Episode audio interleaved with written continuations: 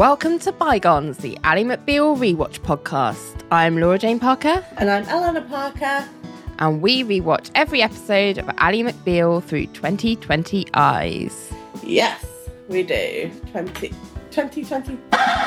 Did you say 2020 or 2022? I have lost track of time. We rewatch every episode of Ally McBeal through. What do we do? Oh, I need to check my levels, my sound levels. Like, which eyes do I use again? We rewatch every episode of Ally McBeal through 2022 eyeballs. Yeah. Is that better? Yeah. Yes, that's correct. Yeah. Well done. I'm just stating facts now and not opinions. In my opinion, we're still in 2020. Yeah, so here we are in 2022. We have... It is, yes. A new... I realised when I was editing our last episode that the Prime Minister had changed already because I was complaining about Liz Truss. Do you know what? I listened to it when it came out and I was like, oh my God, yeah, we're not even in the Liz Truss era anymore. That lasted for like a blink and you'll miss it. Yeah, I was like, this is the madness of the world today. Like, we can get a whole... two lots of prime ministers in the time it takes us to like record out an episode. And out a podcast. And I know we're slower at that these days, but even that is ridiculous. It's madness. We're not that slow. We're now in the Sunak era of, the apocalypse. Rishi. Here we go. Oh dear. Yeah, so that's where we are. The obstacle course that is Great Britain. Yeah, it's just so hard. Every time you think you're on a good track to the finish line, something else gets in the way. It's not Rishi, it's like, I don't know. I'm trying to think what else is going wrong at the moment. Everything. Elon Musk has bought Twitter, yeah. It's just like, guys, can we all just calm down and live nice lives? No, I had a nice Halloween. Is it so hard? Did you watch anything good for Halloween? I watched Hocus Pocus and Hocus Pocus 2. Oh, yeah. And then I watched Coco with Riley a couple of days after Halloween. Because obviously that's more like Day of the Dead, which is November 1st. So we actually watched it on November 2nd because that's my day with him. But He did enjoy that. He enjoyed the guitar. Yes. He just kept saying, ta, ta. I was like, yes, that's right. And we did a lot of dancing to all the songs. So that was good. Oh, that's lovely. Yeah. Cool. And yeah, Riley had a great Halloween. We went to a party, which the neighbourhood association had. And it was the first time... Yeah, he was dressed up as a spider. It was the first time he'd ever been to a party, and like it was all he could talk about for the next couple of days was party, because the next day at nursery they had like an autumn party as well. So he was just like party, like was like it's party tomorrow. Do you know what I mean? Like every day, could we have a party? Like no, not every day. Just so sometimes. But he loved it. It was good. He had a really good Halloween. Yeah. He really liked the pumpkins that we carved into the shape of a spider for him, and for when he came home from nursery that day. He was very excited about that. So, yes. But now I'm just trying to teach him about Thanksgiving, because obviously that's the next thing that's coming up. So yes, which we plan to do chat. Lots of turkey chat. And lots of explaining what thankful means to a nearly 2-year-old, which is quite difficult. It's quite a difficult so concept. Far. Well, it is quite hard for little people to grasp, because like thankful, I've kind of boiled it down to it's things that you love. So I'm like, what do you love, Riley? Which he sort of understands. Right. Like, you know, he'll usually either say like mummy or like daddy or something, or he'll say whatever he happens to be holding at the time. So it'll be like, one day it'll be mummy, the next day it'll be like ball or book. Do you know what I mean? I'm like, yeah, so you're thankful for that book. Well done. He's like, I guess. It is good to be thankful for books. Well done, Riley. Yeah, you love that book. So yeah, it's just, quite tricky, but I think he's sort of understanding. Yeah. We're going to do some turkey-based painting, I think, and either this week or next week. So he'll enjoy that because we did it with spiders. Oh, and a we made a spider's web. Yeah. So I'm going to do a turkey version of that on some cardboard, I think. Oh, which okay. I think he'll like. Oh, that would be nice. Yeah. Yeah. Cool. Oh, bless him. So, yeah, that's my life at the moment. Just teaching a toddler about various holidays. I kind of feel like that's one of the best things about having children is teaching them all the fun things about life. It is cute. It is cute. That's nice. Especially because he's very good at being like, oh, wow. Oh, wow. When he's not seen anything before. So, yeah, it's very sweet. Oh, he's such a cutie patootie. Yeah. Okay, so shall we go into what we're talking about today? The obstacle course. Obstacle course, yeah. So this is... Let me just get my... Not the obstacle course that is Great Britain, but the obstacle course that is... Ally McBeal. Cajun Fish.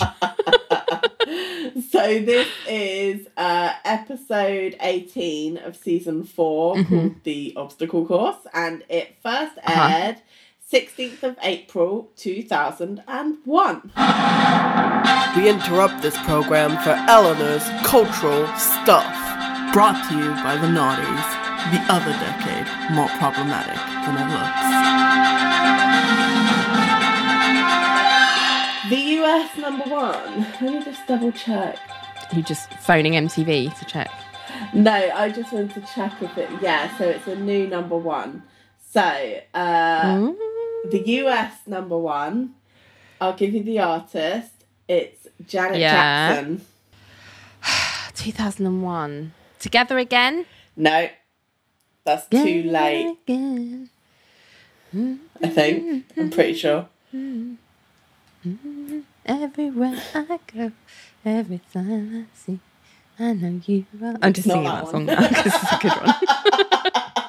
This is not so good. I like this one. It must be one of her bigger hits, surely. I'm pretty sure. Janet Jackson. It's not like Got Till It's Gone because that was earlier. 2001. I feel like it's on the the thing was. It was on the soundtrack to the Nutty Professor. Oh, it might have been. I can't remember though. It might have been. And I can't remember what the song is. What is it?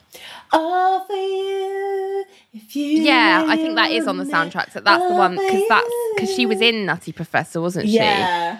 Let me check. That is a good song. I do like that song. The Nutty Professor one was. All the girls in the party, look at that body, shaking that thing like you never did see. A nice package, all right. Guess I'm gonna have to party tonight. All the girls in the party, look at that body, look at that thing like you never did see. A nice package, all right. Oh, I swear, what was the one for Nutty Professor? I thought it was like... Oh, God. The song was taken from the soundtrack... Oh, wait. No, wait. No, hang on. No, the prior year she released Doesn't Really Matter. That was from the soundtrack to Nutty Professor. That's the one. Yeah. That's right. Yeah, no, this is all for you. It's all for you, not from the soundtrack. Then is that no? It's the following year she released this. I don't know. I think I knew it was kind of around now that she had the Nutty Professor came out, and I couldn't remember which song it was. But yeah, no, I prefer this actually to. Doesn't Really Matter. This is a good one. So, and she's Janet Jackson. I just love Janet Jackson. I was literally about to say, there's so many. Have you seen that? Is it Netflix documentary or some documentary that was on a channel? Let me find what it's called. It came out in January, and it's really good. It's like 4 episodes, and I'm trying to remember what network is on Sky. It's on Sky Documentaries. That might be why you haven't seen it. Right. But it's just called Janet Jackson, and it's a 4-part documentary where I think it was like in 2017 or something, she wanted to do like commission like a documentary of her tour or whatever, but they just ended up following her like over like 5 years or whatever, and it's all about like her background all the way through to like the Super Bowl controversy and like how she overcame that and like, and it's just so good. And it's just like makes you, I mean, I always knew that she was really prolific and had like an amazing career in her own right, even though she was kind of obviously always compared to and in the shadow of her brother yeah. But she's just got such an interesting life story, and like her career and output in terms of music is just so, like, some of the stuff she did was so groundbreaking for the time and inspired so many other people who we now think of as amazing, like legends themselves, like Beyonce and like Christina Aguilera. And, like, they all looked back at her stuff from the 80s and like built on that. So it's just like, and she's like a triple threat as well. Like, she dances, she sings, and she acts all very well. Do you know what I mean? Like, and I think she's almost like forgotten about sometimes. It's like, no, actually, she's like amazing. Yeah, you know, I think she's one of the greats. Underappreciated. I think, like you say, I think being in the shadow of like someone as huge as Michael Jackson, like if he wasn't her brother, she probably would have been, I don't know, maybe more appreciated. I don't know, like, or maybe not. I don't know. I just think, like, I definitely feel like there's a lot of Janet Jackson I don't know, because I only really know her stuff from the kind of late 90s onwards. No, but I think you probably would know more than you think you know, because there's a lot of songs that in the documentary they came, and I was like, of course, that's her as well. Of course, that's her as well. And like, I was like, oh my God, and that song, and that song, and that song. And you like forget how much you know. You know what I mean? Right, and that you know. Yeah. That it's just kind of seeped into your consciousness. Yeah. Oh, that's interesting. I might be able to get that on Now TV, I wonder, because I've got that. I wonder if I can... I don't know, because Sky is usually quite cagey with their stuff, but it's worth seeking out if you can get it. What's it called? Is it just called... It's just called Janet Jackson Documentary. It's on Sky Documentaries. Yeah. Okay. And I really recommend it. It's a really, really good series. Yeah. Cool. So, and we've got a new UK number one. The artist is Emma Bunton. Baby Spice. Oh, God. Herself. Is this going to be like, what took you so long? What took you all night? What took you forever to see? I wasn't a massive fan of Emma's like solo output. I thought it was a bit like all over the place. I really like this one. I do like this song that she did. I do think that is a good single. It's a bit like boring. I think like a lot of her stuff was very like leaning a bit too heavily into that Baby Spice shit. Like, yeah, and it was just like, I don't know, like and then she did that baby. Weird. Yeah, everybody's a sexy baby. She just got there first. I'm not sure. I don't know. I just was never, out of all of the girls' like solo stuff, it was just always the bit that was a bit like meh, like, I don't know. Mediocre pop. I'd say she's like, because I think the best one was, I think Sporty Spice is the best solo artist from them. Followed by Jerry. I know for people will laugh at this. I think Jerry, Sporty Spice has the best voice. I think Jerry did the best like launch, because she like came out with look at me, and everyone was like, oh, she's like not like, she had the best branding, I suppose. I have a real soft spot for Victoria Beckham's garage era, just because it's so like different. How she is now, and she like refuses to acknowledge it at all, and I'm just like, mate, garage was a thing and you were right there next to Dame Bowers, don't forget it, with your fake nose ring. I don't care how many covers of Vogue you do. You know, and then I also actually really like Mel B's stuff, because I always like to I love R&B, so I did really like her stuff. When like she did that stuff with Missy Elliott, and yeah, it was just really cool. Yeah, so I don't think but I yeah, I would agree with much of her stuff. Like other than I think I want what you was her back. First one? Your love is out of unpack. I know it might sound whack, but yeah. Damn, I think I want you back. Yeah. And she also did a cover of Word Up as well, which I really enjoyed. But yeah, no, I think she had potential to do some cool stuff, but Mel C definitely has the best like voice, singing voice. I really loved Mel C's like solo stuff. Like I think she was my favourite out of all of them. But Emma's on top this week, so not for me. Okay. So what else was going on? Literally, I've got, again, only one thing going on. 13th of April, 2001, we have Bridget Jones's Diary released, the film. Oh, my God, that makes me feel really old. I know. I'm kind of surprised that it was released so early. I always... When I think of Bridget Jones's Diary, I always think of it as, like, a Christmas film because it has so much, like, snowy stuff in it. No, I don't. I know what you mean. It starts with like her Boxing Day turkey dinner. Yeah, exactly. I always think of it as a Christmas film because it begins in snow and it ends in snow. So yeah, So I'm kind of surprised, but yeah, and also, oh my God, if you look back at that film, I think I have fairly recently.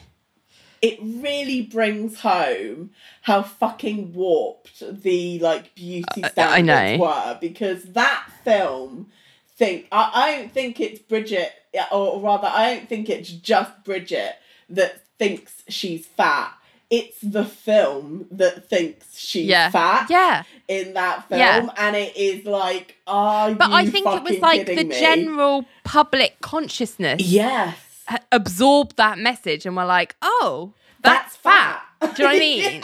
And it's like, so and it was so weird because we like half of the population were probably walking around looking exactly like that, thinking, or going on a diet to like try and get down to that weight, or like it's. But there was so much stuff in like the tabloids and Heat magazine about how Renee had put what a trooper for putting on all that weight to play. You know, how's she going to lose it again? Oh, she has. Oh, but she's done the sequel. How's she going to put all that weight back on? Yeah. How's she going to lose it? This was what she did to put it on, and this is what she did to lose it. These are how many calories she had. Like, and it was just endless coverage of Renee's like weight and fascination with it.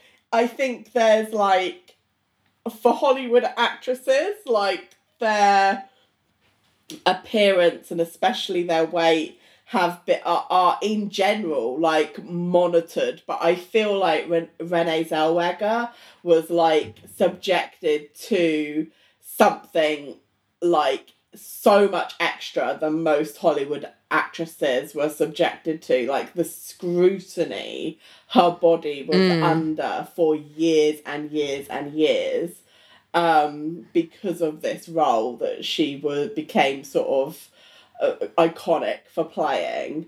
I mean, it's amazing that she managed to weather that, as far as I know, fairly well, because she kept going back to it. Do you know what I mean? She did Bridget Jones's Baby, like however many years after the first one, and you know, and she continued to just keep her head down, do other roles, and just try not to let it get to her. Was my impression. Whether that's true behind closed doors, whether that I don't know because I've not looked into it too much. But like, loads of scrutiny for in recent years for like you know, plastic. I mean, I don't know exactly what she had done, but she clearly had some work done on her face, and it's just like, will you leave this woman alone? Like, Jesus Christ! I know. It's like too much. Let her live. I'd get Botox. I know. There we go. Bridget Jones's Diary, sparking. Wow. So now we all feel really old. How many eating disorders? I mean, this time period was a really like awful. I think there are whole generations of women who are still recovering from the damage that it media did to our general psyche. I think we'd both include ourselves in that as well. Absolutely. It's just mad, absolutely mad. And do you know what, actually, just as another aside, it makes me really sad because, you know, like the narrative now is in that kind of space is now being like, oh, heroin chic's back, Kim Kardashian's lost loads of weight and it's like, what is happening? We're not going back to that. No, like, we're not going backwards. Yeah. We've rejected that a reason. Let's not go. Why are we going back? Yeah, no, it's not good there. Let's not go there again. Let's leave the bad place. Exactly. Oh, no. Dear, I know. But yeah. But anyway. It. Yes. Okay, let's crack on to the obstacle course. Yes. That is the mid-noughties. Early to mid-noughties. So yes. So it's the middle of the night in Ally and Renée's apartment, and Larry has come out of Ally's bedroom in a t-shirt and boxers to the fridge to... he opens the fridge and he gets out some Coke and takes a swig of Coke from the bottle. And I nearly threw in my objection here because I was like, sir, your teeth, it's the middle of the night. It's not good for you. You need to go brush your teeth now. I know. But then Jackson joins him at the fridge shirtless with beads of sweat, and I got very hot under the collar. I'm not afraid to admit it. And they do their whole... Have you oiled yourself up just to get out of bed, go to the kitchen? Well, the implication is they've both finished having sex with the various people. This is a post-sex fridge meet. And they've met at the fridge to refresh themselves, and they do their whole Jackson, Larry bit. And then Jackson asks if he can get to the fridge because he's a little parched, and Larry moves. So Jackson goes to grab some far more acceptable water for the fridge. And then Larry starts doing torso flexes to take the piss out of Jackson's naked abs rippling in the moonlight. And then he starts aping Jackson's walk, all pumped up and stuff. And then as he's doing all of this, Ally's wandered out wondering where Larry's got to. And Jackson's like, oh, he's just trying to look like me.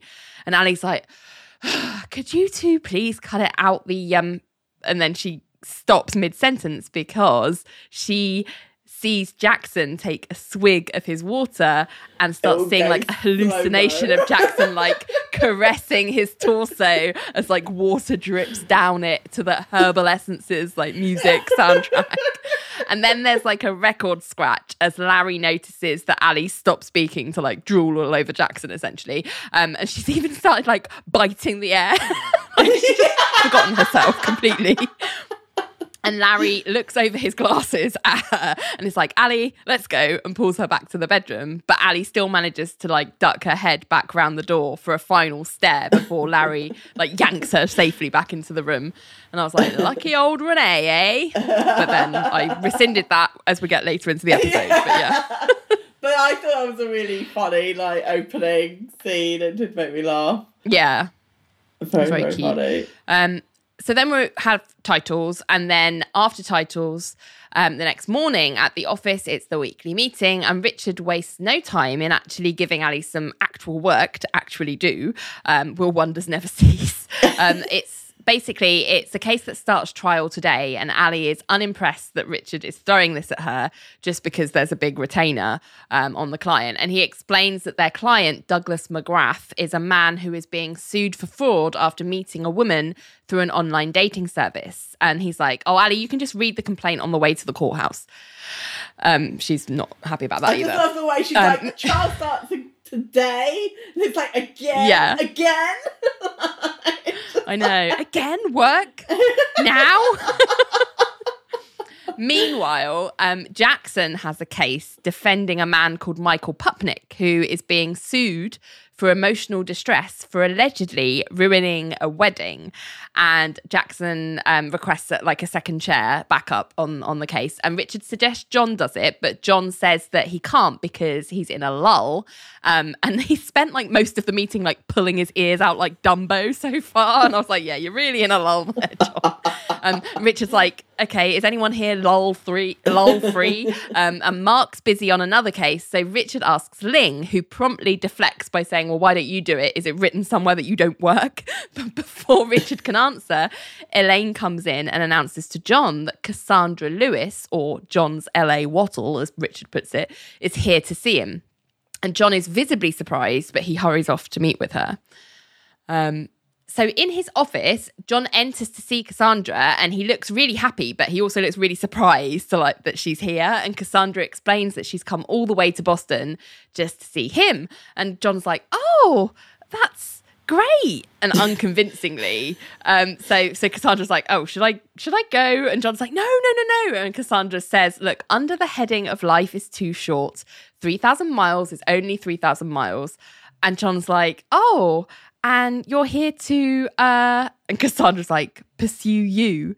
And John then gets all hot and bothered as Cassandra clarifies, like, sort of. At the very minimum, I thought I'd get a nice lunch. And John awkwardly is like, oh, okay then, let's have lunch. And then he gets up but realises that it's still the morning and looks at his watch and then sits back down again as Cassandra's like, okay. So yeah, he's very taken aback and I think a bit just like flummoxed, like really put in a spot that he's not used to being in. He's flummoxed for like the entire episode, and I do find it weird how weirded out he is. Like, well, I just think he's not used to being pursued in any way, but it's like particularly not by a really attractive woman. But it's like, okay, get over it and let's have a nice time. I know. I think he almost can't believe his luck, but also isn't necessarily in a place where he can, like, do anything about it, emotionally speaking, as we get into. But yeah. So Larry's at the courthouse when he sees Ally sitting down on a bench and waiting outside the courtroom to go in, and they realise pretty quickly that they're both arguing opposite sides of the same case. And Larry's like, why didn't you tell me? And Ally's like, I just got it. Why didn't you tell me? And Larry's like, I just got it day before yesterday. And Ally's like, so he switched counsels to us because he knew that we were up against you. And Larry's like, well, why would he do that? I'd beat you. And Ally, like, narrows her eyes at him and says, you've never really beaten me. And Larry's like, hello, I have. And Ally's like, whatever, you're not going to win this one because you can't sue someone for not disclosing your appearance. Did you read the complaint? And Larry's like, wager. And Ally's like, name it. And they agree that the loser gives the winner a 2-hour foot rub. And then Ally's like, well, you better go buy the oil, big boy, because you cannot sue someone for fraud because you don't like how he looks. And at that, the elevator opens, people get off, and Ally turns to meet her client and is taken aback, but is trying to kind of cover it when she sees that he's a man with dwarfism. So I guess she's thinking winning that bet might be harder now. I was just like, yeah. I was so like, when it was revealed that it was like Ally versus Larry in this case, I was like, oh yeah, cool, Ally versus Larry, it's going to be fun. And then, like, all good feeling was, like, immediately zapped because someone physically atypical has entered the chat. So, therefore, this show will have no option but to be a raging arsehole to this person. And it was just like, I can't, oh, God. Just again, why? Please. Why must we ridicule yet another marginalised group? Why? Why is this happening? It's upsetting. Yeah. So back at Cajun Fish, Jackson's in the conference room taking a deposition from a woman called Sylvie, who is the person suing his client, Michael Pupnick, for, I just like saying Michael Pupnick, it's a fun name, for emotional distress. So basically, she says he was invited to her wedding as a friend, as a close friend. So she was horrified when it happened. And Jackson's like, sorry, you were horrified? And her lawyer, who I'm so pleased to say is John Michael Higgins, back again, says, I'm not comfortable with the commentary. And Jackson's like, why were you horrified? And she says, because he objected. He raised his hand and said, stop. I was horrified. And Jackson's like, yes, but the minister asked if anyone has any objections. And Sylvie's like, Yeah, that's just ceremony talk. He didn't mean it. They say that at every wedding ceremony. Doesn't mean that anyone objects, except for him. And Ling starts looking at her watch, bored, as Jackson goes, and you were horrified? And John Michael Higgins goes, not comfortable. And Ling isn't even pretending to be interested and gets out like a mirror to redo her lipstick. And Jackson continues and is like, but you did go through with the ceremony. And Sylvie's like, but it was ruined. A wedding ceremony has to be perfect. We hire people to make it perfect. We spend thousands of dollars on dresses and flowers and churches to make the damn thing unforgettable. We pay a photographer to be in our faces, clicking pictures the whole time to capture all that perfection. So when an ex-boyfriend leaps up on the middle of the ceremony and yells stop, things cease to be perfect. The rest of the vows were exchanged over a murmur, a whispering murmur. 350 guests mumbling with delight that it wasn't perfect. It went off with a hitch and I am damaged. Look at me. And when Sylvie's finished, Michael, who's been sat quietly the whole time, just gives her a smile and she just goes, oh, disgusted. I don't know who that woman was, like the actress, but she was really good. She's great. She was really funny. She's so funny. Yeah. Over in John's office, John is having a minor freak out to Richard about Cassandra coming all the way across the country to see him. And he's like, she's pursuing me. And Richard's like, well, I thought you liked this woman. And John says, I do. And Richard's like, so why are you so upset? And John says, because I am. And then he's all fretful. And Richard's like, well, now that you've clarified it, and just as Cassandra appears in the doorway and says, John, which startles both of them and John screams, which I thought was really funny. And then she's like, I'm sorry, I shouldn't have come. And Richard pushes John to one side and is like, hi, I'll have lunch with you. As John, mortified, tells Richard to get out. And then Richard objects saying, why? You'll tell me everything anyway. But John just goes out. So Richard leaves. And of course, he squeezes in a wattle, graze and sniff before doing so as John groans. Women, Richard. I know. So once Richard's gone, Cassandra says, look, I took a silly chance. I'm sorry. You don't have to explain. And John's like, yes, I do. I am drawn to you. And as they go to sit on his sofa, he shares that the problem is it's because he just broke up with someone a month ago and he proposed marriage to her. And even if he were capable of just bouncing back into the saddle, it wouldn't be fair to her.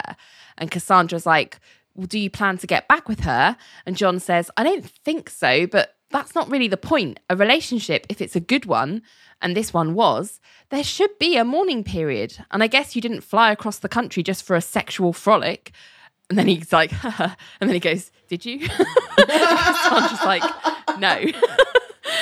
And John said, like, do you understand what I'm saying? And Cassandra's like, I'm not sure. If you're saying that you're not in a place where you can get involved right now, then I completely understand. But if you're telling me that you're not allowing yourself to be in that place, then I'll go back to the original heading of my trip. Life is short, John.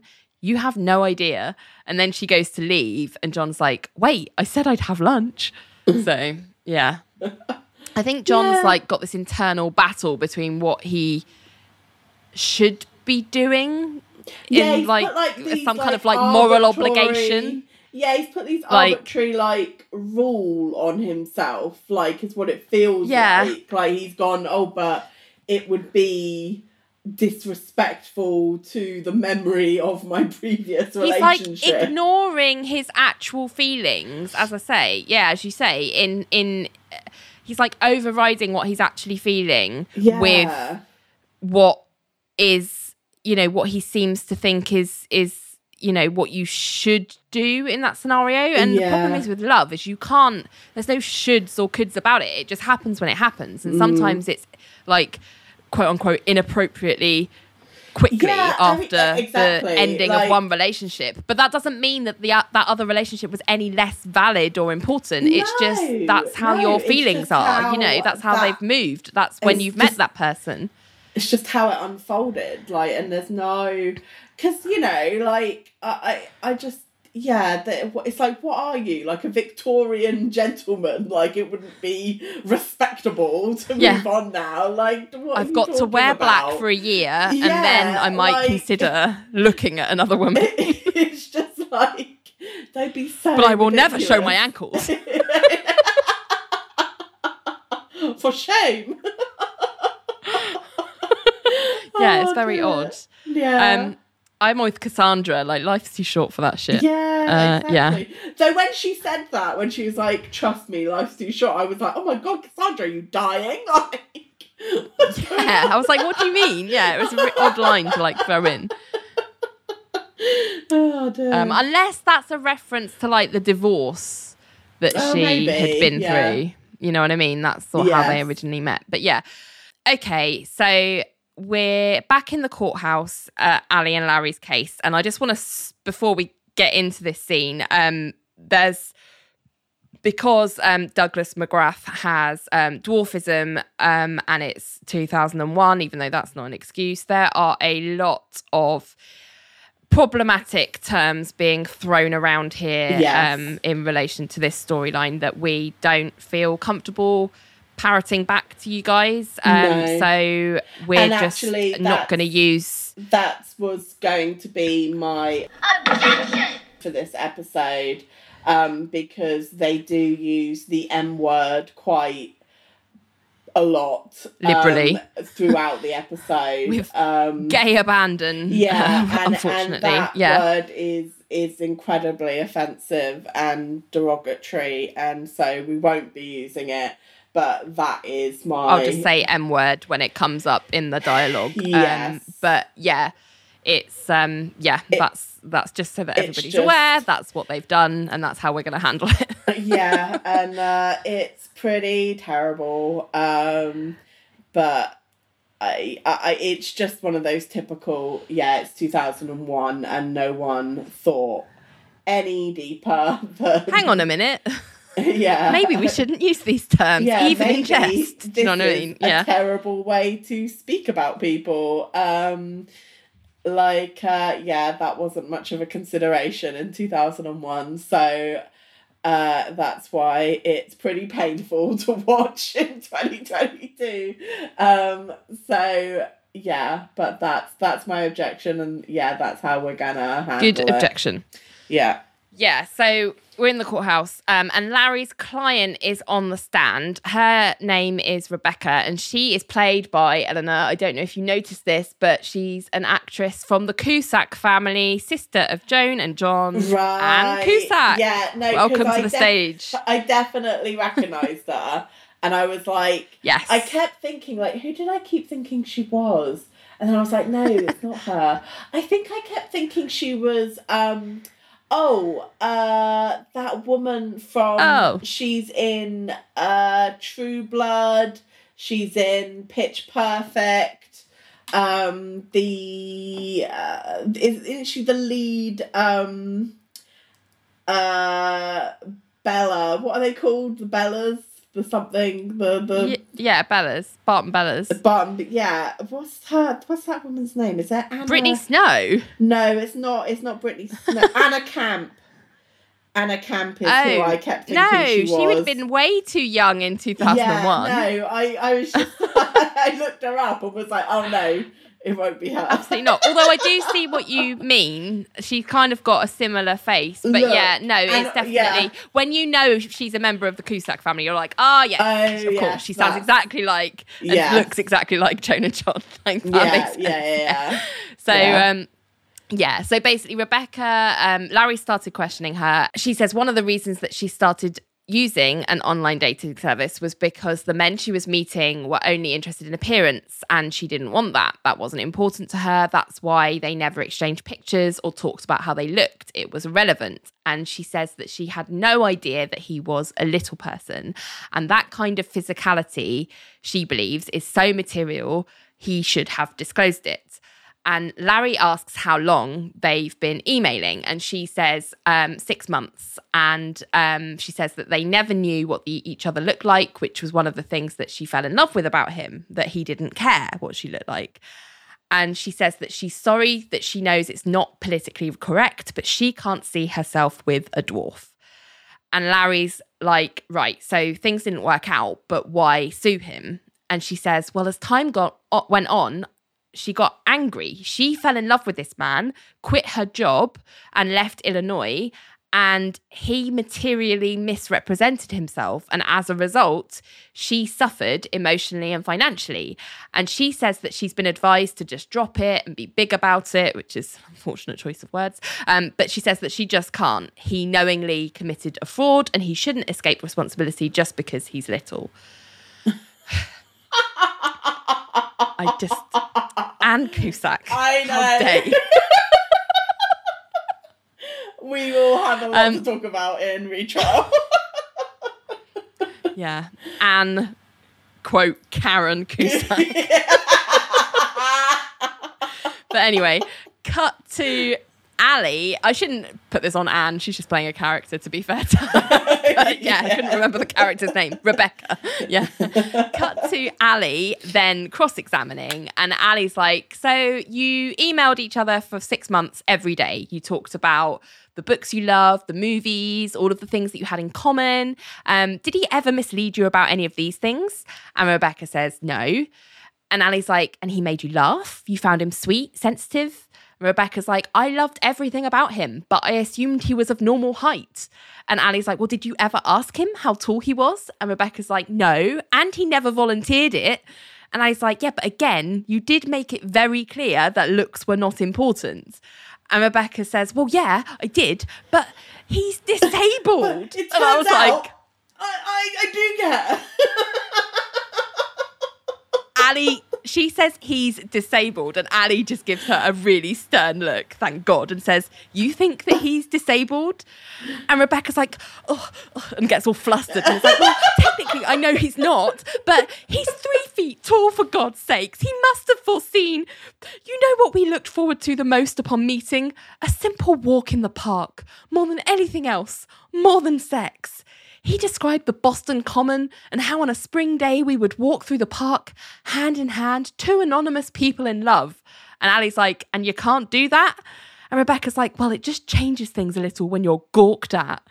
And Ally's like, right, so after you met him in person, did you ever go out with him at all? Just in case there was the possibility that you could maybe get by this obstacle. And Rebecca's like, no, I could never. And poor Douglas is just sat at the table while Ally's questioning Rebecca, just looking more and more sad and humiliated. Oh, no. And I just really was like, what the fuck did this woman think she was getting into when she signed up to, like, not disclose appearances? Like, either it's not important to, I mean, we're getting into retrial. We are. Sneak peek of, like, what we're going to be talking about on Patreon. So please do subscribe if you're interested. But it's just, I've had it. I don't have a lot of sympathy with this woman at all. No. Yeah. So in a side room during a break in proceedings, Ally tells Douglas that Rebecca's side is willing to drop the case for $10,000 to that settlements to cover her, like, relocation and, like, lost wages for quitting her job and moving to Boston. And Ally is advising him to accept it because she thinks a judgment could potentially go against them and come back for a lot more. And Douglas is like, absolutely not. I'm being sued for being a little person.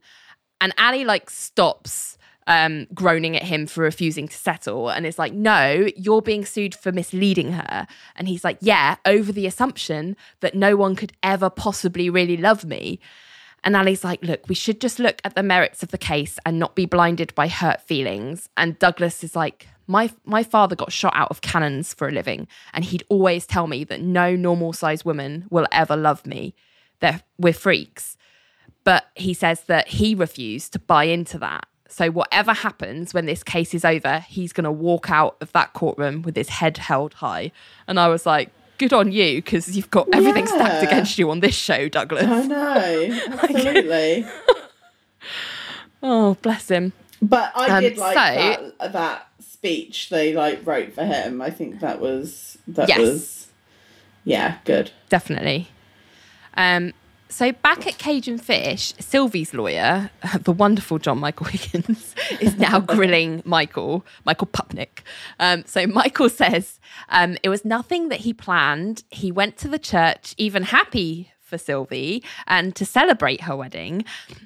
And John Michael Higgins is like, yes, well, I'm not clear as to why you leaped up in protestation, sabotaging in perpetuity the memory of the ceremony, causing my client immeasurable distress. And Jackson's like, this is a deposition. There's no jury, so you needn't bother with the inflammatory remarks designed for them. And John Michael Higgins is like, there is a hint of scoff in that remark. I'm going to go ahead and object for the record. And he like nods at the stenographer who's like, affirmative, and like notes that down. And Ling has finally got bored enough to start doing some work. So she takes over being like, we're going to be here all day. Why did you yell stop? And Michael's like I said, I never planned to. But when the minister says, does anyone know a reason? I knew a reason. And Ling's like, which was? And Michael says, I loved her and she loved me. And then Ling shouts, so why'd you break up? And John Michael Higgins is like, I'm not comfortable with you asking my questions. And Ling narrows her eyes at him with a growl sound effect. And Michael goes, we love each other, Sylvie. And Sylvie corrects, I used to love you, Michael. Now I love Warren. And Michael's like, oh, please. He drives a nice car and he's rich. What else do you love about him? And Sylvie's like, a lot. And John Michael Higgins is like, discomfort, I'm going to object. As Ling jumps in again and says, do you really think her wedding ceremony was the time to raise this? And Michael's like, well, it said speak now or forever hold your peace. And Sylvie says, but it was my wedding and you ruined. And Michael's like, I should have stayed quiet out of ceremony, out of courtesy. Just give up on the love of my life because it's the polite thing to do. They say if a person is lucky, he'll come across one person in a lifetime that he can love and live compatibly with. My person is you, Sylvie. I wasn't going to let you slip away under some notion that another love would come along. It doesn't work that way. And Ling and Jackson both look pensive. I know. With a capital P. I'm just like, I'm sorry, but those vows were drawn up like centuries ago, back when the concept of divorce was not socially acceptable. So actually, yes, sit down and shut up and eat the damn canapes at the wedding if you care about that woman that much. Like, have a conversation later. But yeah, later or before. Like, I'm just like, she's paid for this huge fucking wedding and you're just gonna now's not the time. Now, like, you fucking arsehole. Like, it is so incredibly selfish. I just, it is, anyway. I know. You can tell he's never organised a wedding. Exactly. But yeah. So it's lunchtime, only lunchtime. And Cassandra, longest day ever. And Cassandra and John are at a restaurant on their date. And she's explaining what happened and why she's come. And she just kind of found herself thinking about him more and more. So she said to herself, go visit him. And John's, again, still flabbergasted, but also kind of weirdly charmed at the same time. It's a weird, like, mix of emotions he's got going on. Really he's, like, charmed at the spontaneity. Yeah, I know. And he's like, and you didn't want to call first? And Cassandra just goes, well, you might have said don't. I didn't want to decrease the odds of seeing your face.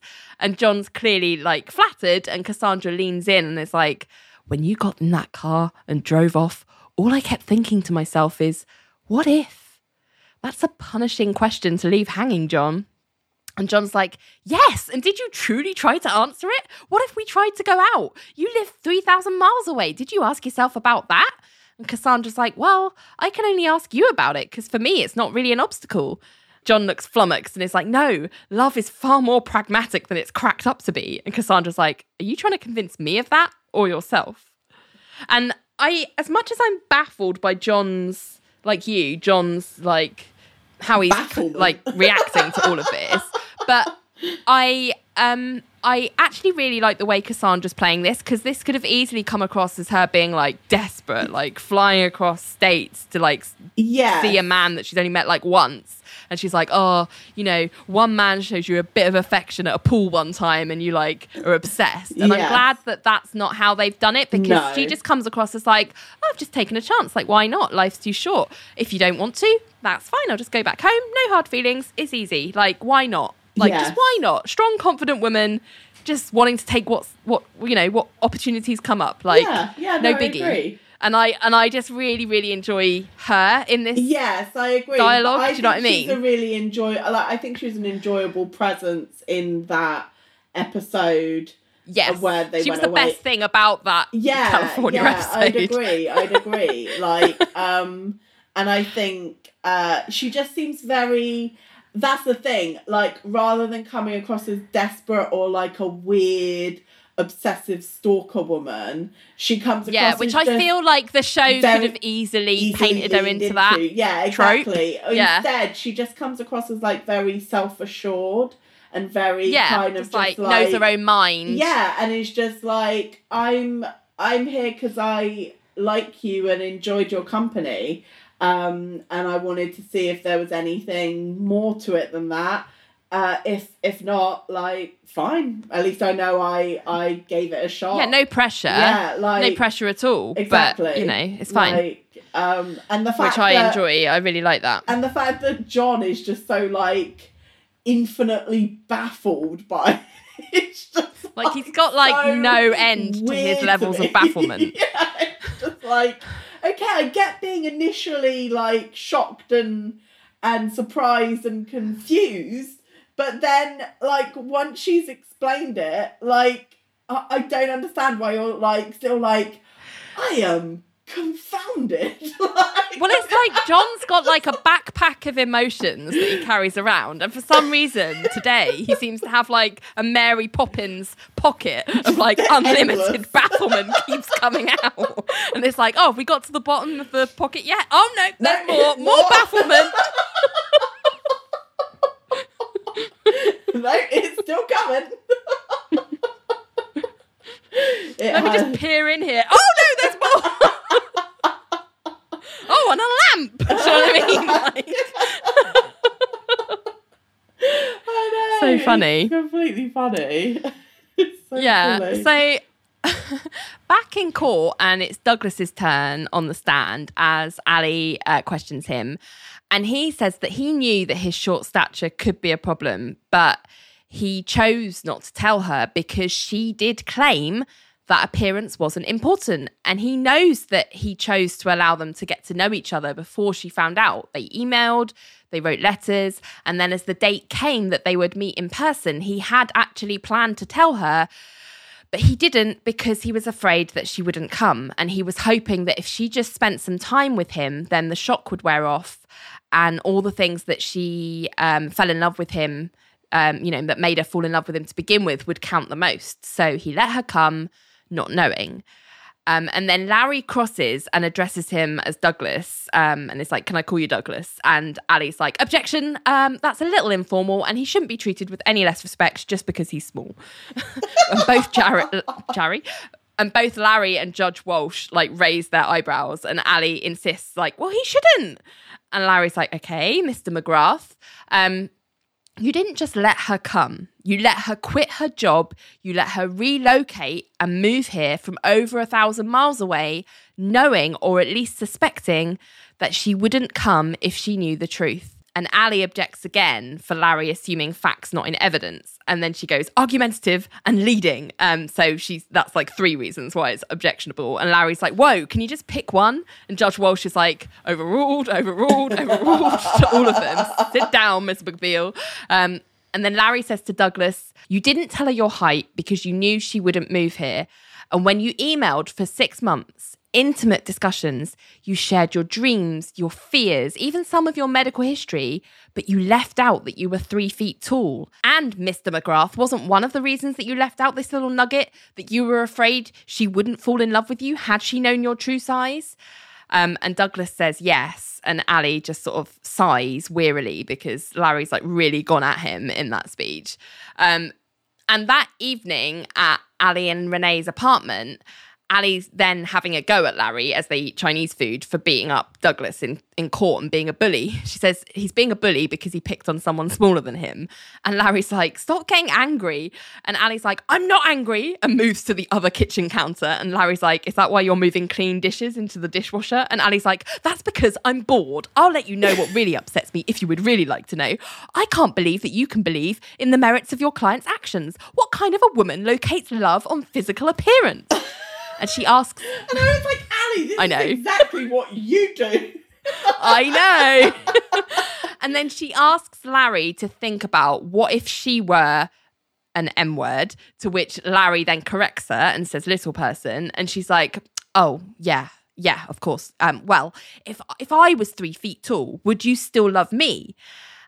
And Larry's like, so you're telling me if you'd walked into Tracy's therapy office months ago and there I stood 3 feet tall, that we'd still be standing here? And Ally's like, well, and Larry jumps in going, liar, you'd never fall for an M-word. And Ally's like, little person. And then says, first of all, Larry, I'm not big on looks. And I was like, excuse me, what cloud of utter delusion is Ally on to make her just big fat lie to Larry's face? Like, what is this absolute bullshit? Absolute bullshit, Ally. Absolute bullshit. Talking out your arse. I couldn't believe it when she said that with a straight face. But Larry's got her number. He's like, all right, so does everyone mark off on his or her calendar 903 days till my first facelift? And Ally's like, that's nice. I share with you one little personal insecurity. And Larry's like, oh, about your parents? And Ally turns away from him and says, stop changing the subject. And Larry's like, what subject? And drops to his knees behind her back. So as she wheels round to yell, M-word! He's 3 foot tall on his knees, and then she goes, that is not funny. You wouldn't love me if I were one, would you? I never realised how shallow and superficial you are, and I am not going to sleep with you tonight, Larry. And Larry's like, wait. But Ally storms off to her room and slams the door. But then she storms back out almost immediately saying, so I suppose when I'm old and grey and wrinkled one day, you'll no longer love me? And Larry's still on his knees in the kitchen. It's like, no, I'll still love you. You'll still be tall. And Ally turns slowly and walks back to her room and slams the door again. I'm just like, Ally, you are so full of shit and so, like, self-righteous. She really has no right she has such a high opinion of herself that is based on complete fiction. I know. It's so like you say, delusional. A magical unicorn who doesn't care about looks, unless we're talking about my partner, in which case they have to be very conventionally attractive. But I really don't care about looks for anyone else. Like, it's fine. It's Or it's like, I really don't care about looks. I happen to have a boyfriend right now who is conventionally attractive. But, you know, that's got nothing to do with it. Like, if I didn't have him, I wouldn't care about looks. I'm sure of it. Like, sure. Like, I'm sure I've had ugly boyfriends before. Bear with me. I'm just going to think back. Look, the fact that they are all models is really... One time I dated a guy who kept putting salad dressing on his face. I mean... I went on a date with that guy. One date. I don't care about looks. I still went on a date with him. She's so completely, you're lying to yourself, Ally. Yeah. You're lying to me and you're lying to yourself. So the next day, Ally arrives at the office with Douglas, and she's saying that they just have closing arguments and then they're done unless he wants to settle. And Douglas confirms again that he doesn't. And Ling walks past as they're heading to her office and actively points out Douglas to Nell, saying, awful. Look, Nell, it's an M-word. And this is my objection. I was like, why must they always do this? Like, I agree with your general objection about this, but this specific scene, Ally and Larry in the last scene obviously were using the M-word liberally. And I didn't like that, obviously. No. But I was almost prepared to give it a begrudging pass, because at least they were the show was showing them trying to correct themselves. Yeah, but this is just out and out bigotry. It is pure mean for laughs moment. It is It is such a it's such an unpleasant side of a character that in general I really like, and it just it's so awful.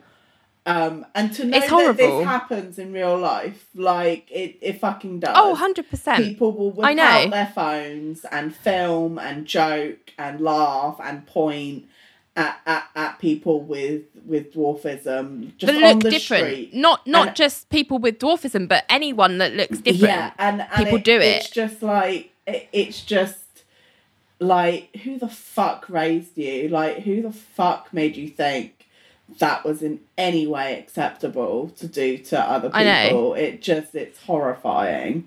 And this show being like, isn't it funny when people do that? Like, we shouldn't be doing it, but it's kind of funny when it is done, isn't it? It's always kind of portrayed a little bit of it's a smacking. It smacks off. It's a smackerel of. A soupçon of smacking off. It smacks of like that mentality of like, oh, she's just saying what everyone's thinking.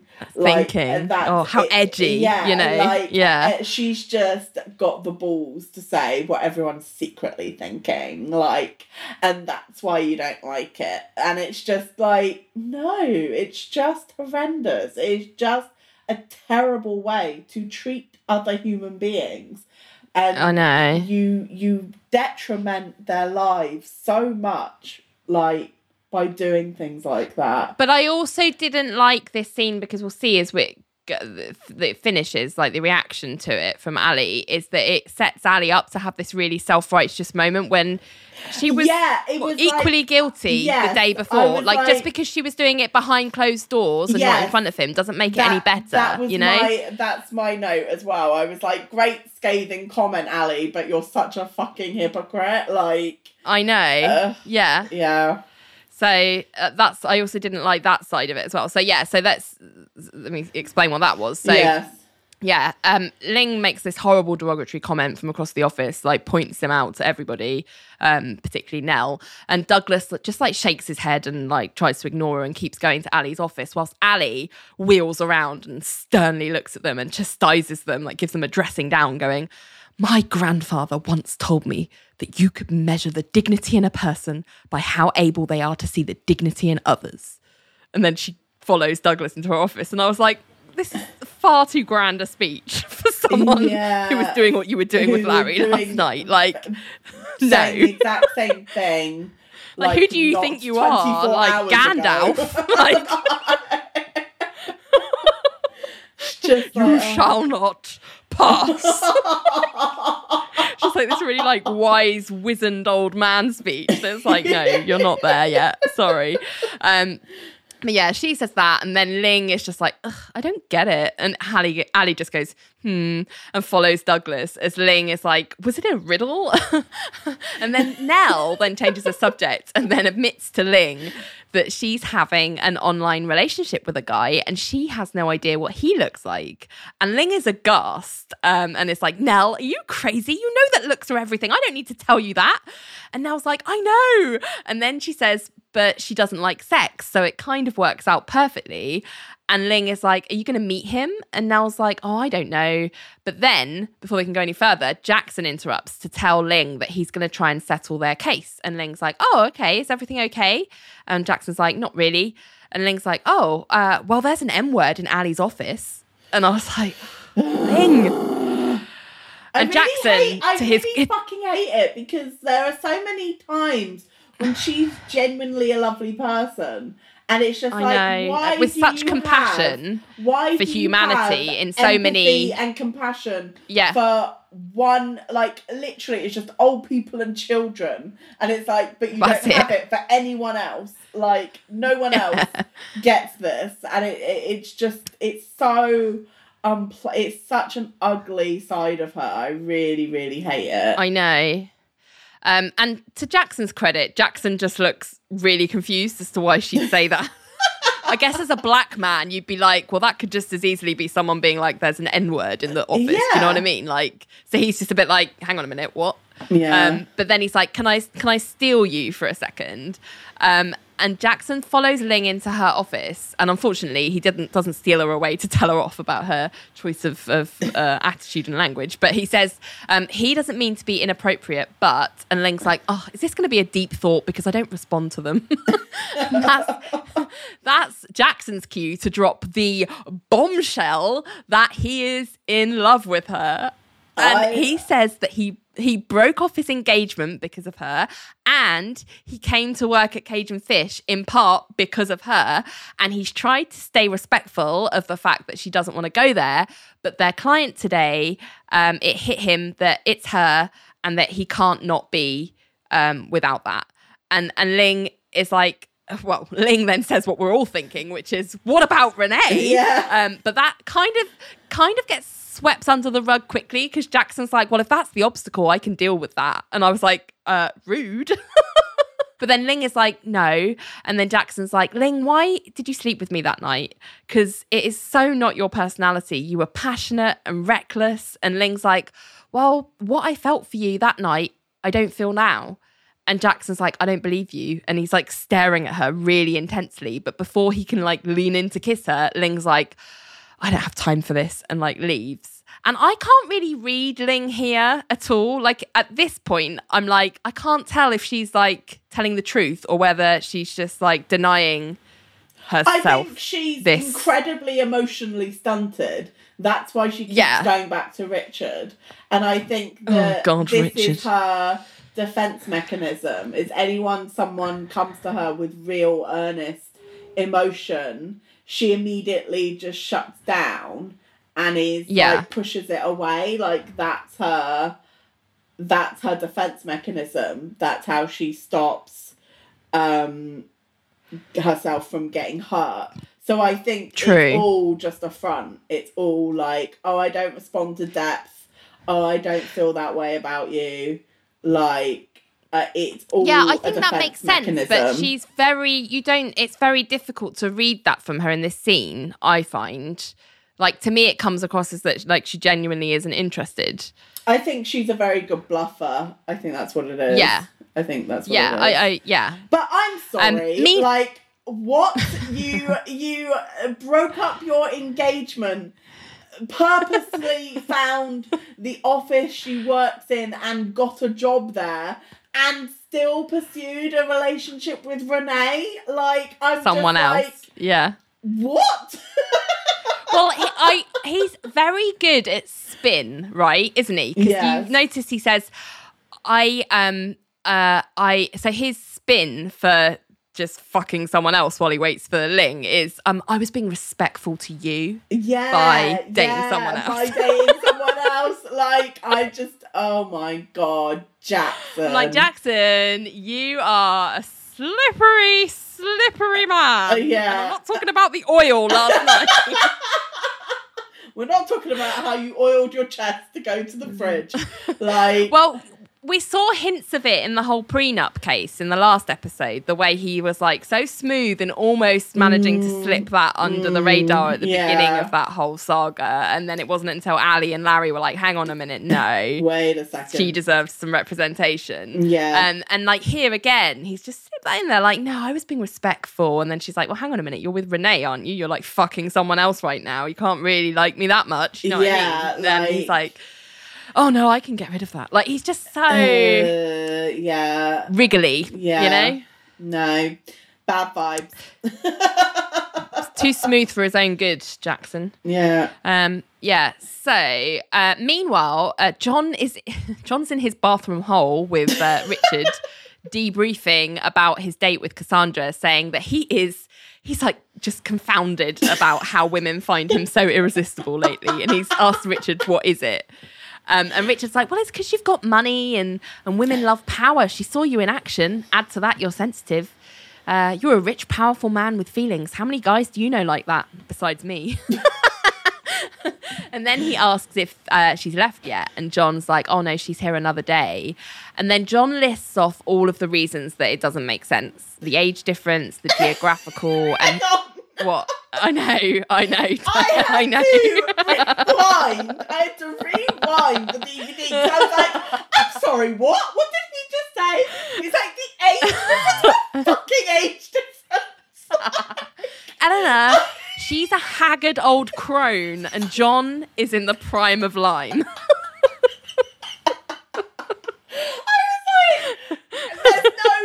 I was just like, you are the same age. I'm going to look blatantly. It up. Hang on.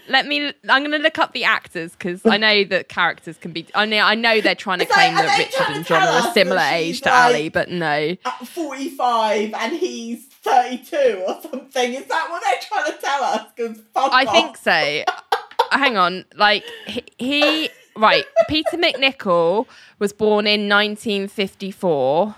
Okay. So I don't know what that makes him. Can you work that out? 54. So he's 68? The same age as Dad, actually. 68. Yeah, same age as Dad. So in 2001 though, what would he have been? 2001. Would it be 47?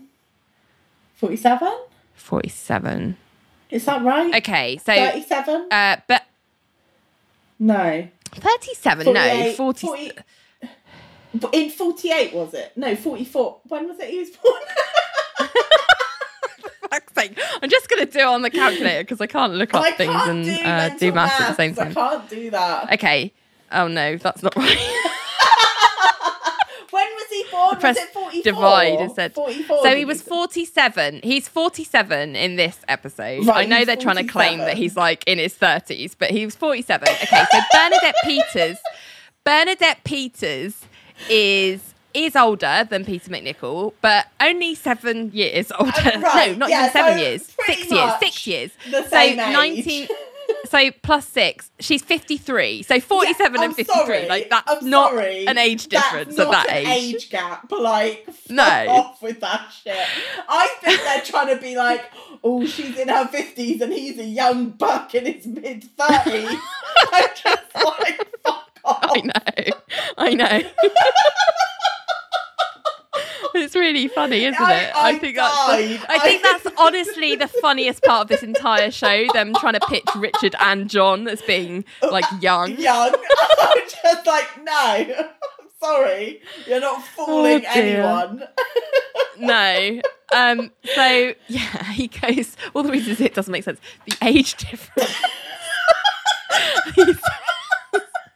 The geographical, and then he says he's not sure he's completely over Melanie yet. And Richard just goes, Melanie was weird, John. Nice lady, but she was strange. And I don't mean the Tourette's. She didn't believe in marriage. It would have been a disaster. And let's not forget, she killed her last boyfriend. These are the personality glitches to shy away from. Now, as for the geography issue with you and Cassandra, hello, there are planes. Plus, with that kind of distance, you're forced to use the phone, which means you have to talk. Communication can sometimes be better in long-distance romances.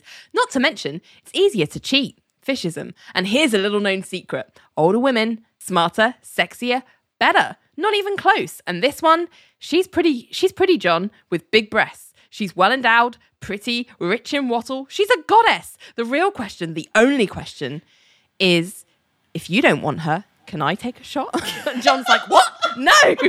And Richard's like, why? If you're not interested. And John's like, no, it's not that. And Richard's like, but what if she likes me? She came all this way. I'm only saying if you're not interested. And John's like, I'm interested. And Richard's like, well, then go to her. And John says, I can't. I'm in a lull. And Richard's like, so then let me. And John's like, no. And Richard's like, that's selfish. You don't want her. You don't want anyone else to want her. Selfish. And John's like, Richard, you're not even her type. And Richard's like, then she'll be flattered. What's the harm? She flew 3,000 miles. You want to deny her feeling good about herself? And John's like, don't twist things. And Richard says, I'm only saying if it's not on the cards for you. And like nods for John to like confirm or deny. And he won't. So Richard's like, is it? And John's like, I don't see it, but before he can continue, Richard has like stood up and is like, excellent, how do you get out of here? And grabs John's remote to leave. And it's like, I'm just going to ask her to dance. Let it be her decision. And then as the remote control, like operated door closes behind him, leaving John on his own in there, like shocked. And yeah, I just find it funny that at any point Richard thought it wouldn't be her decision. Like, yeah, I know. I'm just going to ask her. Let it be her decision. And I'm like, it's always going to be her decision, Richard, unless we're talking about stuff we shouldn't be talking about. Yeah. Yeah. So, yeah, I mean, Richard be Richard. Yeah, I know. It's, but I thought it was quite, he was talking sense for a little while there, like, in terms of, I think, being like, she's a great woman, why wouldn't you want to have, like, a nice time with her? Like, you don't have to have it be, like, soulmates, like, she's a good-looking woman, like... Yeah, and I think a part of him... I don't think Richard's actually interested in Cassandra beyond just, like, an opportunistic, like, wattle graze. Yes. He doesn't want to date her.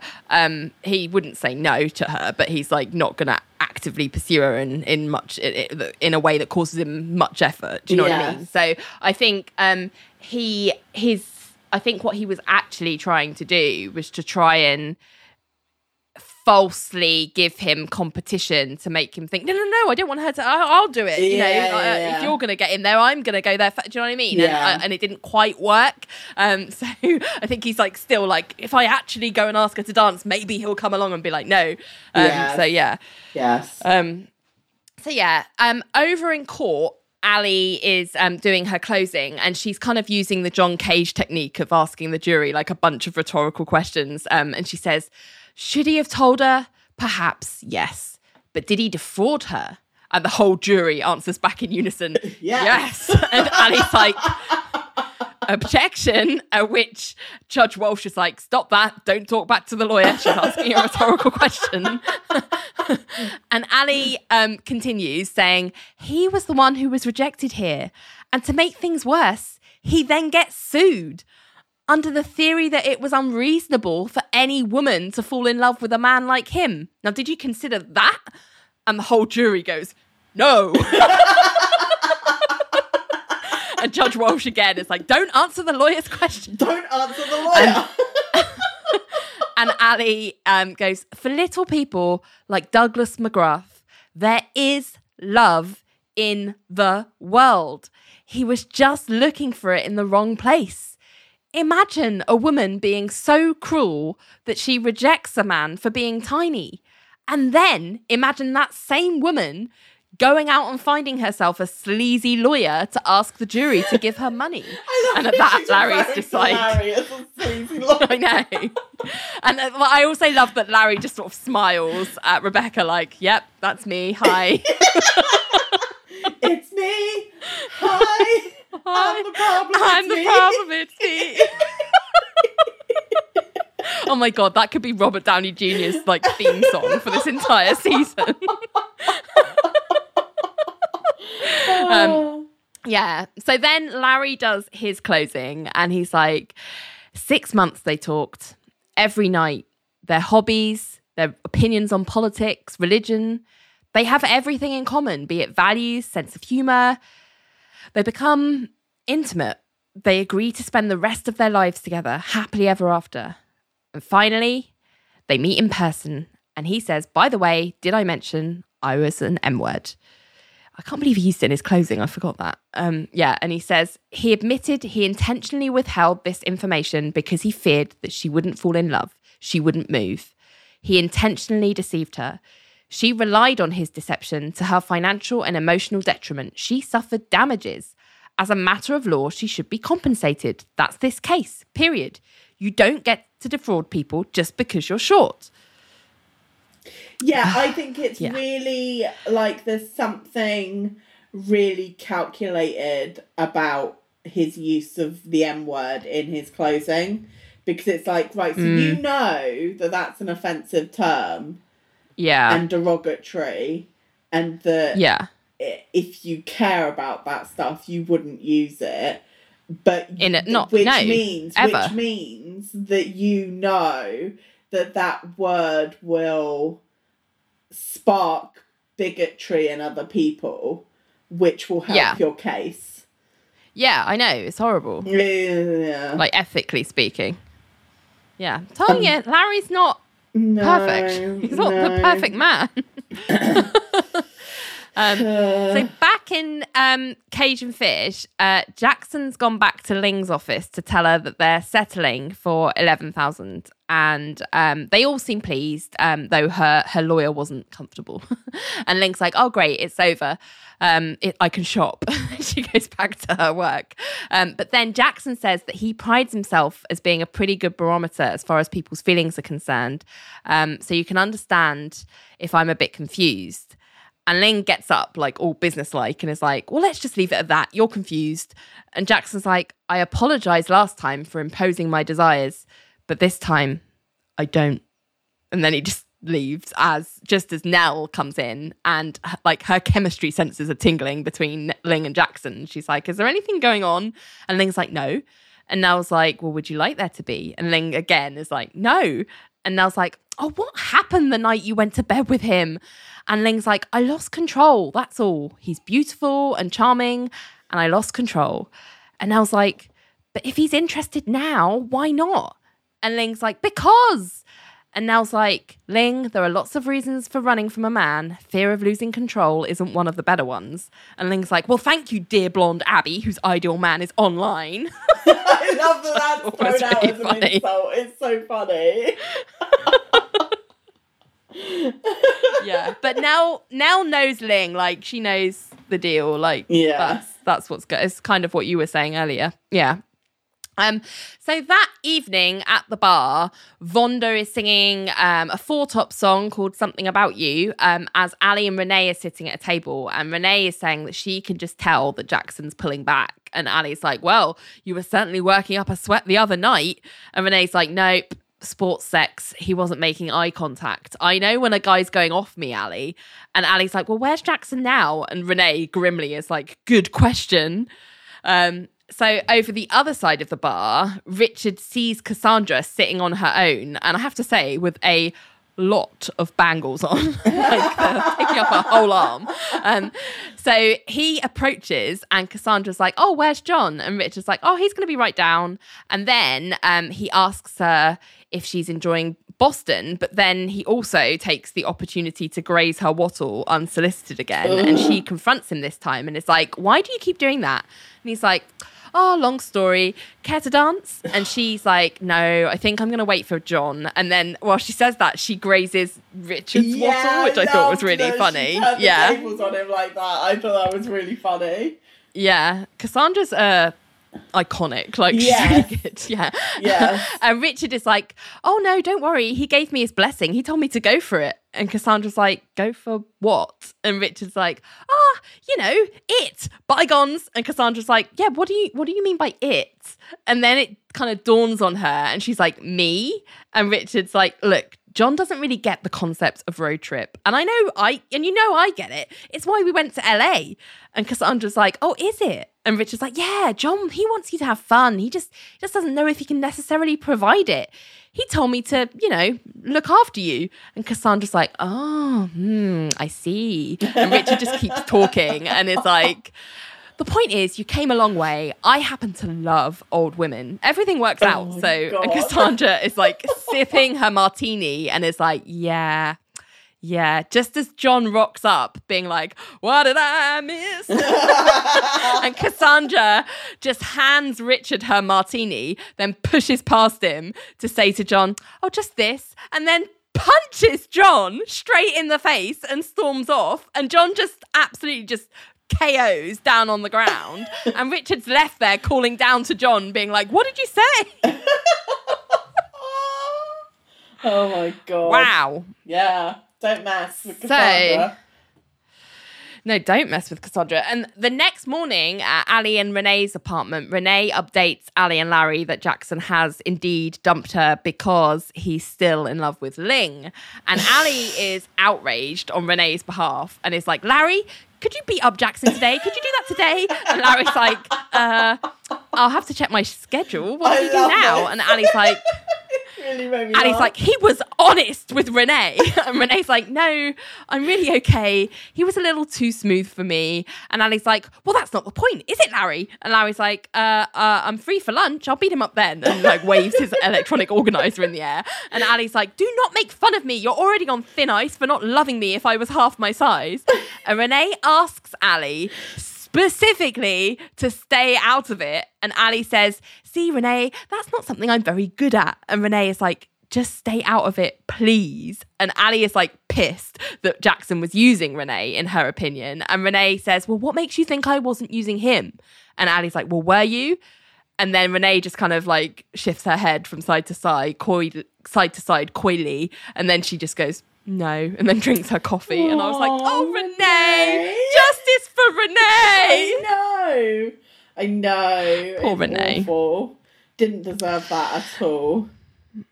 No. Meanwhile, John has gone to see Cassandra at her hotel room, and she opens the door to see that he is sporting quite the black eye. And she's like, oh my, if I'd known I had got so even, I might have taken your phone calls. And then she lets him in. And John immediately tells her that he like never gave Richard a green light to go after her. And he argued that I was unwilling to pursue the subject, that I had no right to prohibit him from approaching you. But Cassandra's like, cuts him off and is very short with him. And she's like, fine, you can go. But John continues to try and make things right between them and is like, of course I'm interested. You know that. That's why you got on that plane, to act on my attraction as well as your own. But love hasn't worked out for me in my own office building. How can I possibly succeed with 3,000 miles between us? And Cassandra's like, I didn't come here to convince you that we should be in a relationship, John. I suppose I came because I couldn't convince myself that we shouldn't be. And John sort of splutters and says, well, if you're looking for me to provide that answer, then your trip has been a complete bust because I don't have a clue. And Cassandra's like, well, what makes you think that's not the answer I came looking to hear? And John is now like completely at sea and like stuttering and flapping and saying like, well, now I'm completely confounded. And Cassandra just asks if he can help with her luggage. The car will be here soon. But as she hands her luggage to him, their hands like meet on the handle of her suitcase and they have like a moment of like what might have been, but it's not to be. And, you know, longing. The problem is John just has no chill. It's like, just no, I know. Fucking flow. Whereas Cassandra is like really chill. Yeah. So it just doesn't work. Yeah, he's just like, but how could this possibly, I don't know if we're meant to be. And it's like, that's not why, calm down. Yeah. Just came here to hang out. Yeah, so, yeah. In the office, Ling is kind of stalking across the complex to her Wicked Witch themed song, which I don't think we've seen for a while, straight to the unisex and runs into Richard in the bathroom and is like, oh, hey, Richard. And Richard's like, oh, how you doing? And she sort of stops before she goes into a stall and says, Richard, do you ever think about picking up where we left off? And Richard's like, yeah, I was let's like, go round like, again.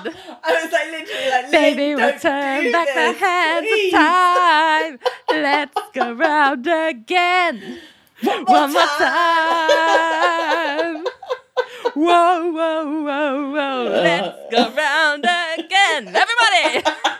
Baby, I mean, yeah, it's a lot. It's almost again. Classic disco. The worst roundabout anyone's ever been on. Revolving door. But yeah. No, it's, yeah. He says, I do, but, and she says, but what? And he says, well, we didn't leave off anywhere. And Ling's like, well, that would hurt my feelings if I had them. And Richard's like, well, it's a good thing, Ling. We can get back together anytime. Tomorrow, a year from tomorrow, whenever. And we won't have missed a beat. How can you top that for security? And Ling's like, well, don't you miss me? And Richard's like, yeah. And Ling's like, and Jackson doesn't bother you?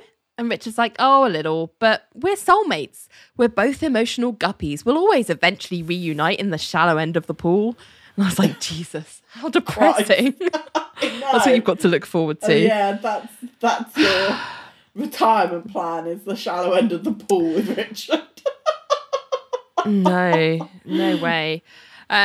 Yeah, so in Ally and Larry's case, the jury's come back with a decision and they find in favour of Rebecca. and ordered Douglas to pay $70,000. Rebecca seems pleased, and Ally just turns to Douglas to say sorry. And Douglas is like, wow, I guess that's a message. And Ally says, it's just a verdict, nothing more. Are you okay? And Douglas is like, I guess I just needed to hear a jury say that the idea of loving me wasn't so far-fetched. And I was like, oh, Douglas. God. And Ally's like, well, I'll say it. You know, you will find somebody. Love is like an obstacle course, and there are some who let the obstacles win, and, well, there are some who don't. And Douglas is like, yeah, well, I promised myself I'm going to walk out of here with my head high, and that's exactly what I'm going to do. You're a fine person. And Ally's like, well, so are you. And they shake hands, like, warmly, and say goodbye as Larry's, like, watching them from across the courtroom, and Douglas walks out with his head held high. Oh, Douglas. It was such a depressing verdict. Like, the amount. Yeah, I just don't understand. He was, yeah, like, the. He, but I don't understand. Rewarded. Given the two closings, I feel like Ally's was the stronger close. Well, yeah. I mean, this is again going into real retrial territory, but I didn't understand that verdict at all. No. We'll talk about it on retrial. If you are not a Patreon, by the way, you can join. You can always join our Patreon, but our Patreon, particularly the tier where you get our little retrial minisodes. If you didn't know, we used to do them in our normal episode, but we have clipped them out and saved them specifically for patrons at Ling Wu level and above. You will get those episodes every month on top of your normal episode. So, yeah, if you want to hear more of our thoughts on Douglas. Hugless Douglas, then you can come and listen to us over on Patreon. Link is in the show notes. So John has walked Cassandra outside the hotel to see her off, and he tells her that, oh my God, I can't believe how many times he said today that he's confounded. This is why I was like I'm literally every 5 seconds. Your confundity. Like, I'm just... He's like, he says... I'm glad you came, but I admit I'm totally confounded, but for whatever reason, I'm glad. And she says, well, if you're going to admit that, I suppose I can admit I'm glad you're confounded. And John asks, am I just totally irresistible? And Cassandra leans in with a smile and is like, totally. And John just sighs and goes, I'm not ready. And Cassandra's like, okay. And she's like, so now you're about to feel what it was like for me to just stand there quietly and watch you drive away. And then she sort of strokes his face and whispers, most men so forget how to be soft.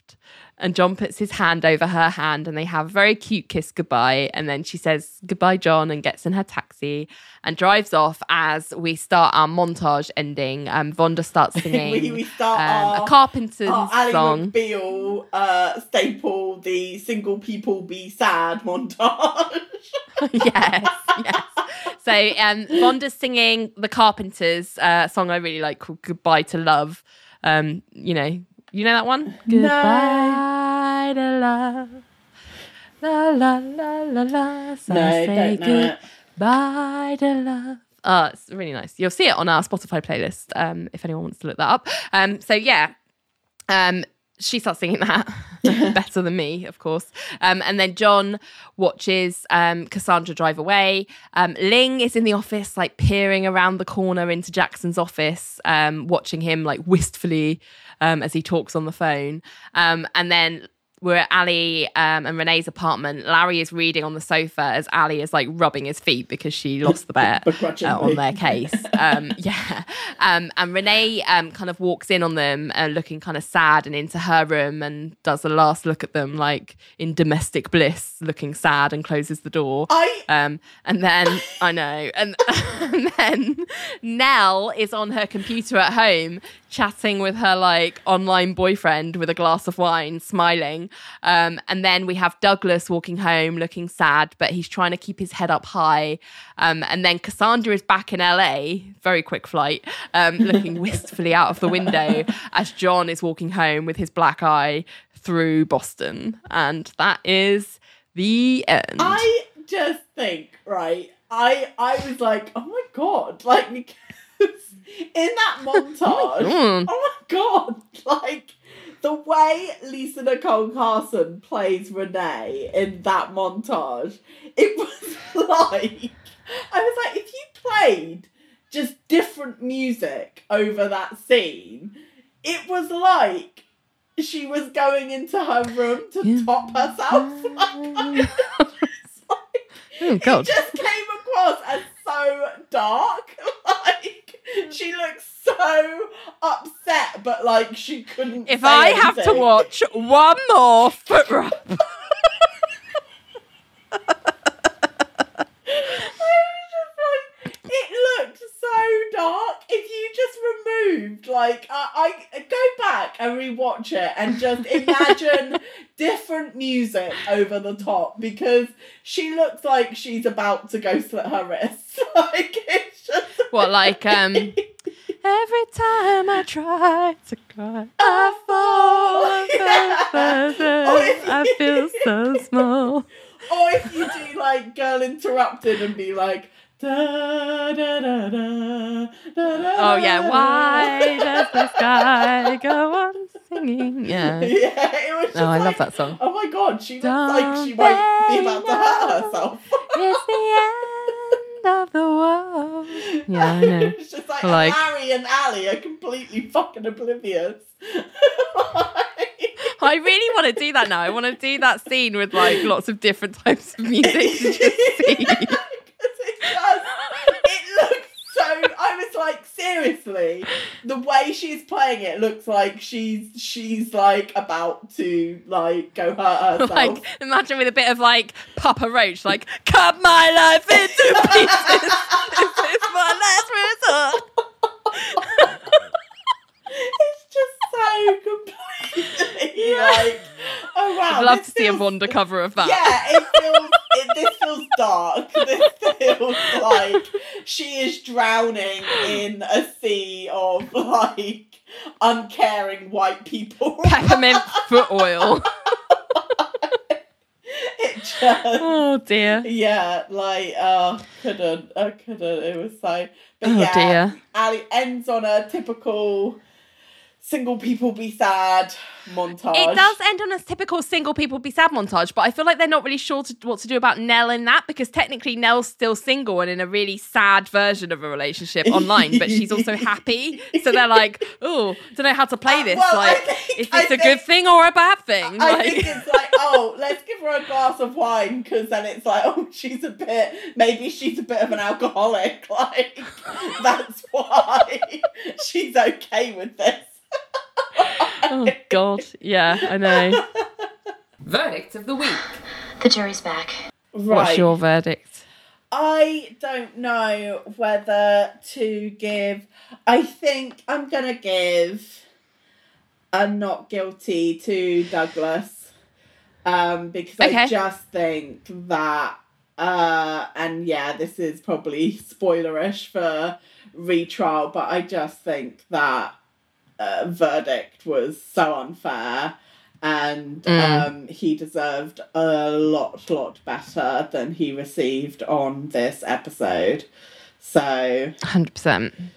That's my verdict is I am finding Jackson, that slippery, smooth, baby-oiled fox. I'm finding him guilty for letting a queen like Renée go, but also just like using her as a stopgap when actually all along he was like biding his time for Ling to come round. Yeah. Like, it's fine to date someone and not want it to go anywhere, but if you know that you're already in love with someone and you want to pursue that at some point, like, it's not fair to like it's completely pretend unfair that you're open for a relationship elsewhere. Yeah. Like, just keep it in your pants, mate. Yeah. And wait and see. And unless you've, determined that Ling is a no-go. Well, I'm just like, you can't be that desperately in love with her if you're just like, it's just playing with someone's feelings. Like, it wasn't like they just had like a one-time thing, because that would be fine if that was what they both wanted, him and Renée. But Renée was clearly... they were seeing each other, they were dating enough for Renée to start really liking him and seeing some sort of a future, whether that was short, medium or long term with him. And he never had any intention of there being any kind of future because he's still hung up on Ling. So I just think he wasn't honest with Renée until it was too late. And I just think it's shady. I just think it's slippery, smooth, shady. And I don't buy that his intentions for Ling are actually that genuine, to be honest. No. I think he's just got the horn for her. And I'm a little bit kind of... Yeah, I just don't... Because he's like, they had that one night together and he's like, you're it. You were so passionate and wild that night. And it's like, no, what you mean is you had some really good sex. You don't love someone from having really good sex one time. Yeah. Like, you don't really know Ling. No. You've just said that she was really different that night from what you've seen every day since. Yeah. So you don't actually know her. You just really want to have sex with her again. And that's not love, They're two different things. You're just infatuated with the idea of having sex with her again. Like, that's it. Yeah. So I'm not into Jackson. I was, and now I'm really not. Now he's shown his true colours, as it were. Well, that was the thing, because I was torn as to whether to give Douglas a not guilty or Renée a not guilty, because I just think she's been treated really unfairly by Jackson. But I'm gonna give it to Douglas though. Yeah. That's all right. Fine. So what do you guys think? Did you think that were you as flummoxed as John for the entire episode? Or did you overcome those obstacles to have some opinions on things like whether Douglas deserved better or whether Renée deserved better or whether we all deserve better? Please let us know. We are on Twitter at Bygones Podcast. We are on Facebook at Bygones Podcast. We're on Instagram at Bygones Pod. Or you can email us at bygonespodcast@gmail.com. Until next time, Bygones! I'll say goodbye to love. No one ever cared if I should live or die. Time and time again, the chance for love has passed me by, and all I know of love is how to live without it. I just can't seem to find it. So